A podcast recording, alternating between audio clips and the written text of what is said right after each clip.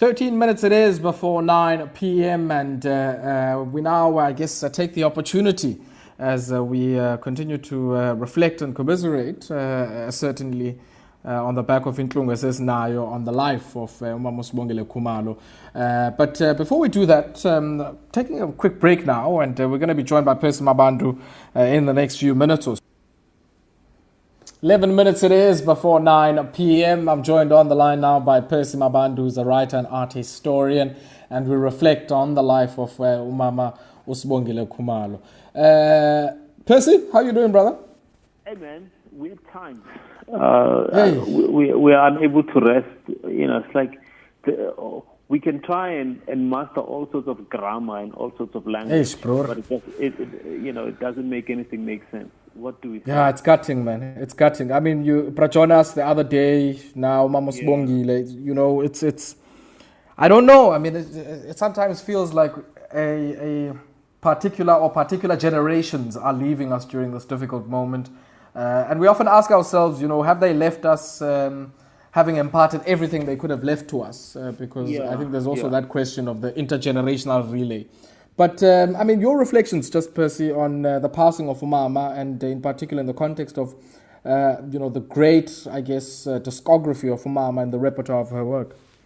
Look, I mean, I I, I was in, in the studio working, uh, painting, you know, uh, at around five o'clock, and then I got the news as I was coming into the kitchen to get a cup of coffee, mm. you know. So I I'm still struggling to process what this all means um, I knew her personally. Um, you know, we worked together. Uh, we served on the SAMRO Foundation board. Uh, and she was somebody that we we looked at. You know, nobody called her. No, you know, I mean, I, you used the phrase "Mams Mongile Khumalo," so that's how we all refer to her. Mm. Uh, and so you sort of, re, you know, relate to her as an elder in your life. You know, before you see her as a kind of creative personality in an sure, abstract sure. sense right? You know, I can talk about Miles Davis in abstract terms because there's no mm. real personal connection. But but me as a, as a creative historian, as an art historian, as a creative thinker, looking at the work objectively, mm. it's difficult to do that with Mam Mongilo Khumalo because yeah. this is somebody I walked and worked with. You know, um, so it's a bit weird, but but she's mm. she's she's very important in a lot of ways to South African music. You know. Um, as you know, I, I, I wrote the book Yakhal' Inkomo, Portrait of a Jazz Classic, looking yes, at the, yes, yes. the impact of uh, Bra Winston Mankunku Ngozi's the song. Mm. Now, a lot of people of a generation that just comes after mine do not know the original version. they know Egama they yeah, know yeah. the version Kamam Splongilo Khumalo. Mm. Uh, and so when you say Yakhal' Inkomo, a lot of people then think Zoe Modiga and maybe even, um, you know, some other young musicians, and then they connect that with Mam Splongilo Khumalo as the source. You know, so, mm. so she's very mm. central generationally to a lot of to a lot of how a lot of young people discover the larger body of music we call jazz. Mm. And because she's such a gifted metal uh, soprano vocalist, uh, they also she's also a kind of gateway artist for a lot of South African music lovers into sure, the world of sure. opera. Hmm.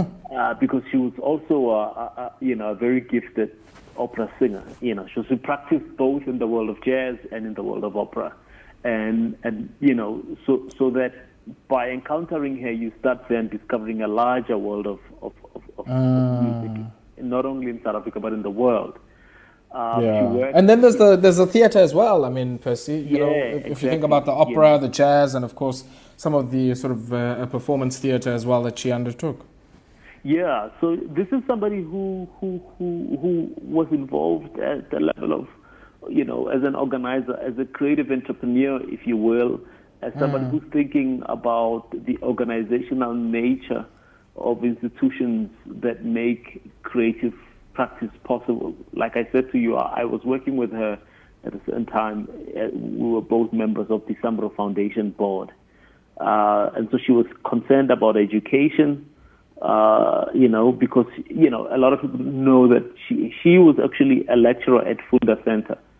Mm. Um, mm. And, you know, having come from University of KZN, and of course, you know, she comes out of a musical family that is also very interested in the idea of education and so on. So, you know, she's a larger uh, presence in, in that sense. Uh, and so I'm struggling to find the right kind of grammar to, to mm. encapsulate just how large and how far reaching um, her influence was in the South African art space. You know, former Standard Young Artist of the Year, 1993. Uh, mm. She she also had, I think, it was during the Mbeki administration when the, the state conferred the order of Ikhamanga. The order of Ikhamanga, yeah. Yeah. Mm. Um, but here's here's something that I learned, you know, as I was talking to colleagues today, that at around uh, the early ni- mid 90s, just after the South African state uh, as it transitioned into a, into democracy, you know, as you know, a lot of brands and a lot of organizations were not active uh, or had had left the country, and this she had not at the time signed with any record company, and you know, Sony Records at the time, um, you know, um, uh, uh, someone of the person of Lindelani Mkhize who was working there uh, with with uh, an, another colleague of ours in um, in the SAMRO Foundation, uh, Lazarus Morobe. They actually, you know, went and worked hard and convinced her to, to come along. And she signed with Sony. And as a result, you saw a whole lot of other musicians mm. then signing with Sony, which at the time was not the case. But because Mamslungile Khumalo went there as somebody who, you know, had been refusing to sign with any record company, it allowed, you know, uh, musicians to trust, you know, that the record company then mm. will do right by them. And, and yeah. that sort of, you know, was a catalytic move in that sense that have, uh, a vote of confidence allowed you know, a lot of careers to be possible sure, just by making sure. particular decisions. Um, so, you know, uh, a lot of people are walking around with record deals and whatnot, not understanding that a lot of these businesses were not viable until people like Mamslungile Khumalo, you know, started embracing these sure, companies. Sure, um, and, and it was not an easy move because remember the 90s was also the age when a lot of musicians were, were thinking independently. You know, mm, they were, were mm. thinking, you know, the, a lot of trust had been eroded. A lot of record company trust had been eroded. So she was part of a generation that kind of reinvested the credibility of these companies sure, to do business with black musicians. Um, mm. Percy? Yeah, brother. so so this is somebody who, who's, who's very important. Slahlekelo, Baba, slahlekelo. And, and you know, I think when we reflect on somebody who was a musician and a healer, like Umamos Bongile. Uh, yeah. I think it's best that we allow her music to heal us. Um, and as you were saying, you know, she was the gateway to Mankunku, she was the gateway to Victor Ntoni, she was the gateway to Brenda, she was the gateway to so many other greats uh, yeah. you know, uh, for us uh, as, a, as a generation. And we doff our hat to her. And, and no better tribute we can pay to her than to, you know, play out our show this evening uh, to her sounds, Percy. Thank you yeah. once again, my brother. We are small Nagu land owner. We really appreciate you could take time out to speak to us. Also, no, thanks, thanks, my guy. Uh, let's let's let's heal. Uh, I think let I mean it's just about finding that corner and meditate mm. and, and, and, and pray that her soul transition in peace.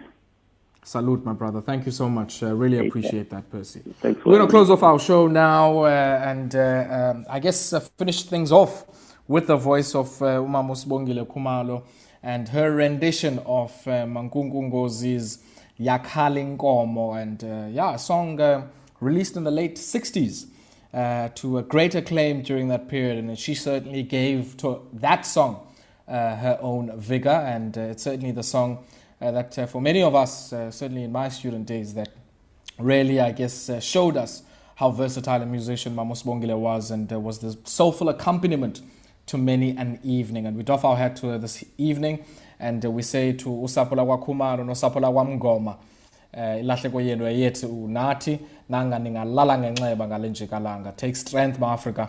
Nangoku sisayibanga le economy